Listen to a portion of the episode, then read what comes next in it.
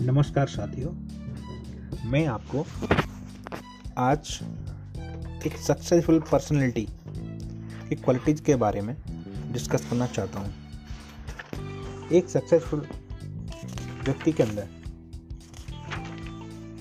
मेरे अनुसार कम से कम तीस क्वालिटी होनी चाहिए जो आपको सक्सेसफुल बनाती हैं। पहली क्वालिटी है पहला गुण है positive mental attitude. Positive mental attitude क्या होता है? It is combination of your thoughts your feeling and your action सकारात्मक सोच क्या होती है?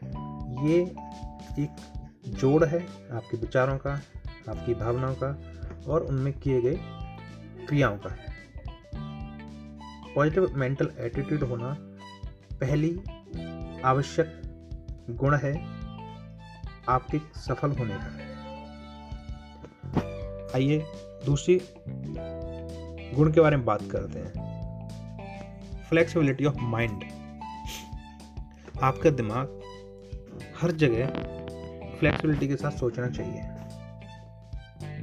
इसका मतलब होता है एबिलिटी टू अंडरस्टैंड अदर्स दूसरों को सामने वाले व्यक्ति को समझने की आपकी क्षमता होनी चाहिए। अडेप्टिंग सिचुएशन एंड हारमनी अगर व्यक्ति, सामने वाला व्यक्ति का जो थॉट प्रोसेस है, उसको समझना ही क्वालिटी है flexibility of mind for example marketing and sales person हर ग्राहक अलग विचार का होता है। वो जब कुछ सामान लेने आता है या कुछ सेवा लेने आता है तो उसके विचार अलग होते हैं। तो एक सेल्समैन उसके माइंड को, उसके विचारों को पढ़ता है, फिर एक्शन लेता है और उसके हिसाब से फ्लेक्सिबल हो जाता है। ये है फ्लेक्सिबिलिटी ऑफ़ माइंड